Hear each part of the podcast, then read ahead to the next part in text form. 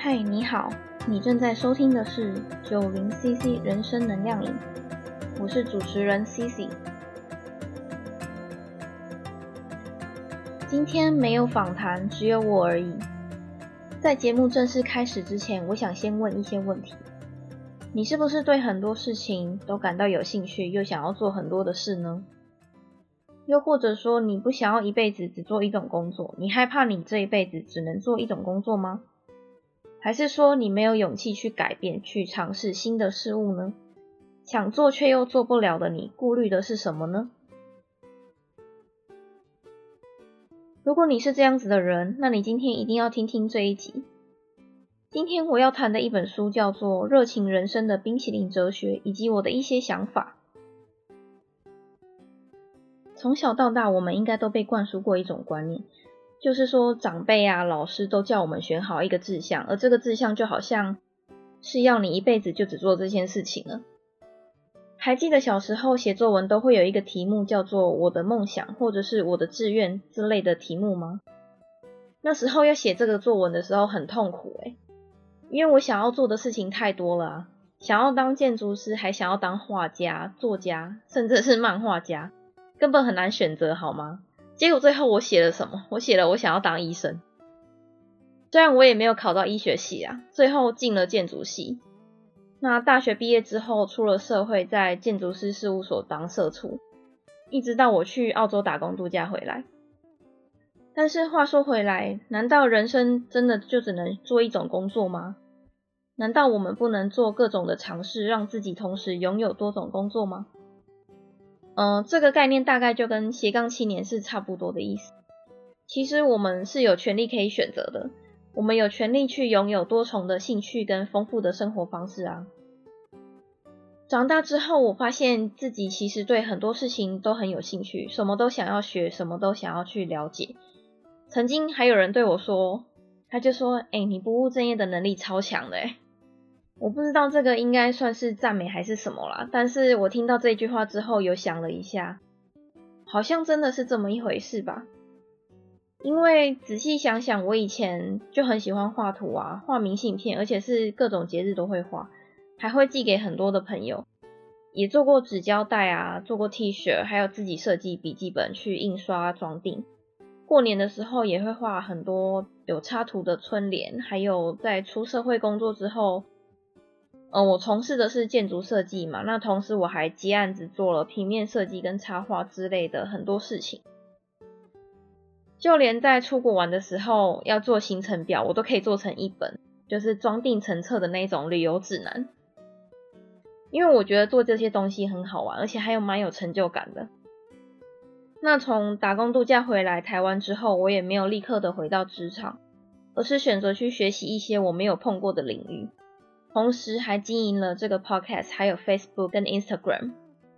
其实有这么多想做的事情，这么多的兴趣，有一个很困扰我的点，就是有时候常常会没办法专心做完一件事情，或者是浪费时间在做选择。而在《热情人生的冰淇淋哲学》这一本书中说到，拥有多重兴趣的人该如何管理自己的时间与人生。这类型的人在书中被称作为多面向发展人才。这些人会有太多的兴趣，而无法聚焦于重要的事情，最终没有办法掌握自己的生活。那拥有多重兴趣的话，就像是在冰淇淋店里面的各种口味的冰淇淋，很难去决定自己要吃什么口味。其实你可以在每次进到店里面，只要选择四种口味做尝试。这次尝过的口味，如果不喜欢的话，那下次就把不喜欢的口味换成另外一个没有尝试过的试试看。意思就是说，你可以同时掌握四个感兴趣的事情。四就是一个不多也不少，还能让人感觉丰富的数字。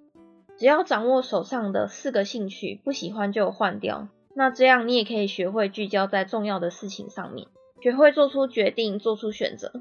当然，你也可以不一定只选择四种，你可以选择五种也行啊，或者是少一点，两种或三种，只要你能负担。再来，一旦你选定好自己的兴趣焦点之后，接下来就是要管理时间啦。以我来说的话，其实我是一个喜欢跟着感觉走，不按照计划走的人。每一次安排好要做的事情，其实大概有一半以上都不会照着计划走。即便我很喜欢做计划这件事，但是多半我都是看当下的心情去做，就是当下我觉得有兴趣的事。如果你也跟我一样的话，那就请你不要把时间规划得太细，不要把自己安排得太紧凑，应该要以每一周或者是每一个月为单位，而且只列入对你来说真正重要的事情。以前的我就是没有认清到这一点，每一次行程表都排得超满，每天都规定自己在每一个小时要做什么事情。而且还安排了很多事情要做，结果就是发现这样子真的超累的，而且事情没没有做完的话，还会觉得自己很废，什么都做不好。所以关于这样子有多重兴趣、多面向发展的人，应该要怎么规划时间呢？首先，请先思考一下，定出你想要花多少时间在你的兴趣上面。再来就计算必须花费的时间，也就是上班啊、上课、通勤、吃饭、睡觉等这些时间，评估一下这些时数是不是合理的。用这种逆算的方式来重新分配时间，就可以同时兼顾生活以及你感兴趣的事物。要记住，不要把分配给兴趣的时间拿来做别的不重要的事情。一旦你把分配给兴趣的时间做好做满之后，你就会感觉到身心灵上的满足。相反的，如果一直在做你心里认为不重要的事情，那这样只会一直轮回在你不知道自己在做什么的状态下，甚至会产生匮乏感。如果说你还是觉得你拥有的时间太少了，做不到这么多的事情，有一个观点是这样子说的：看沙漏的底部，而不去看它流逝的部分。当你用这样子的态度去面对时间，其实是可以很有效的完成很多事情的。永远不要觉得时间很少。因为当你这么想的时候，其实你就是在浪费时间了。那前面说了这么多冰淇淋哲学，有让你想要开始执行多重兴趣的想法了吗？其实做任何事情都不嫌晚，不论几岁，只要你现在开始。因为我们有资格去拥有丰富精彩的生活啊！没有人规定你一辈子只能从事一种工作，或者是只能拥有一个兴趣。即便现在你不确定你有什么感兴趣的事物，好了。那你也可以去尝试，试过了才知道你喜不喜欢。或许大家都因为随着年纪的增长，在面对一个新的挑战的时候，开始变得犹豫不决，要考虑的事情很多。但任何事情都是要试过才会知道的，所以不要害怕去尝试新的事物。虽然说这样子什么都碰一点，什么都没有很专业的情况，可能会在长辈啊或者是朋友之间看起来好像不是一个成功的人，但是我们不是没有成功啊。每个人成功的定义都不一样嘛。像我，我的成功的定义就是每天都要做到自己喜欢的事情，整个人生都要做着自己喜欢的事情，一直做到死前的那一刻。那我想我这一辈子应该都不会后悔了吧？通常大部分的人都是对于没有做过的事情会感到后悔，尤其当你在回顾整个人生的时候，对于没有做过的事情会感到更强烈的后悔。呃，说到这边，我突然想到。在以前，我发生过这样子的一件事情。当时我大学四年级的时候，要申请某一个研究所，那个研究所在北京。那在那个时候，第一阶段通过了，要进行第二阶段的面试。因为是在北京，所以我必须一定要过去那里面试嘛。那在当时，我们正在进行毕业设计的总评，总评就是定期对你做的设计作品做评分。在那时候，我们是分组的，就是两个人一组的形式。那刚好就在那个时候遇到同时要总评又要面试的状况，所以问题就来了。因为我很在意会不会因为我的离开而拖累我的 partner，会不会因为这样子而失去一个朋友。而且在当时，我的家人其实也不太愿意让我去北京念书，即使我连去面试都还没有面试，根本不知道我自己会不会考上。但我还是很害怕违背家人的意愿，所以最后我放弃了面试的机会。因为我很在意别人的看法，而没有认真的倾听自己内心渴望的事情到底是什么。事后我常常会想，要是那个时候我选择去面试，不知道结果会怎么样呢？而且还有一点点的后悔，觉得说要是当时有去面试就好了。不过不管那个结果是好是坏，与其在事后才决定当初没有去做，或许体验过失败了会比较好吧。所以我觉得后悔才是人生最可怕的难题。不过这件事情过了，那也就算了。就是事后后悔再多次的话，也没有办法挽救。而且想一想，我真的去那里念书的话，或许之后的我也不会去澳洲打工度假，也不会想要开始做 podcast 了吧。我还想告诉大家，要记得忠于你自己内在的情绪，不要受限于社会对你的期待、你的评价。当你真的聆听你自己内心的声音，去尝试过后，才会真实的感受到人生是掌握在你自己手中的。而且别人的评价不一定都是对你有用的啊，因为每个人的标准都不一样。要学会去辨别这些标准，不要去理会那些不重要的社会评价，找出适合你自己自我发展的方式。在开始做一件事或者是做决定的时候，只要想着你自己，就会看见答案。换句话说，只要你愿意去尝试就可以的事情，其实是不必花太多的时间烦恼或者是看别人的脸色。那这也是我正在学习的东西，要学会去筛选别人对你的评价，聆听你自己内心的声音。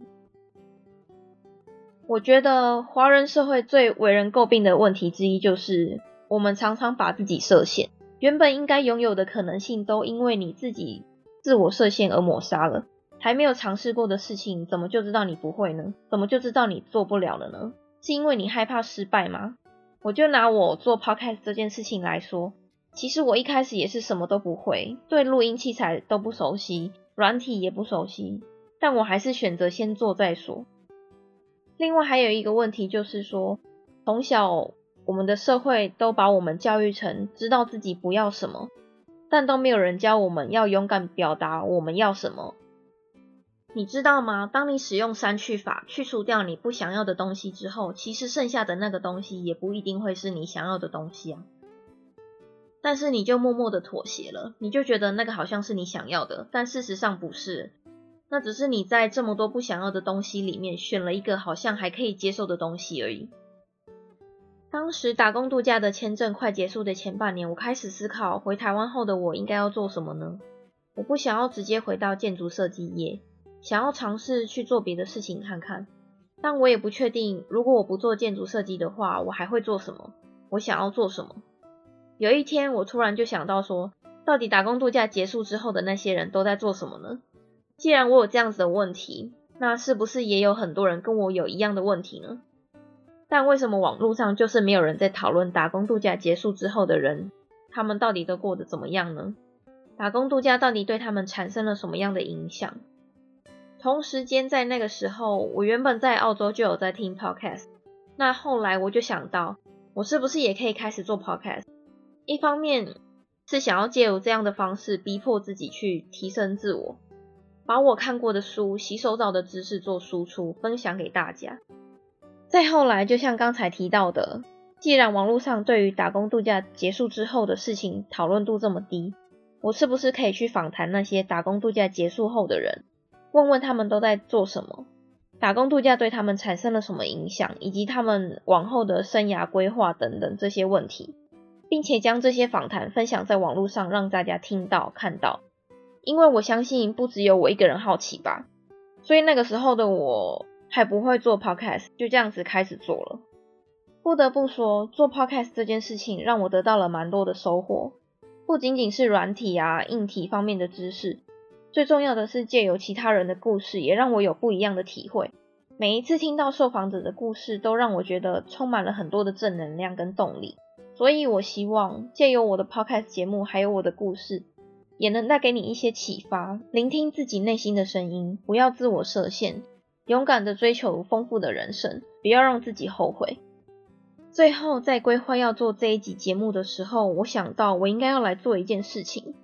平常的我们接受到的外来的新刺激太少了，身边拥有太多同温层的人，或许我应该要聚集各行各业各个领域的朋友一起来，每天做不一样的讨论，激发生活中的创意。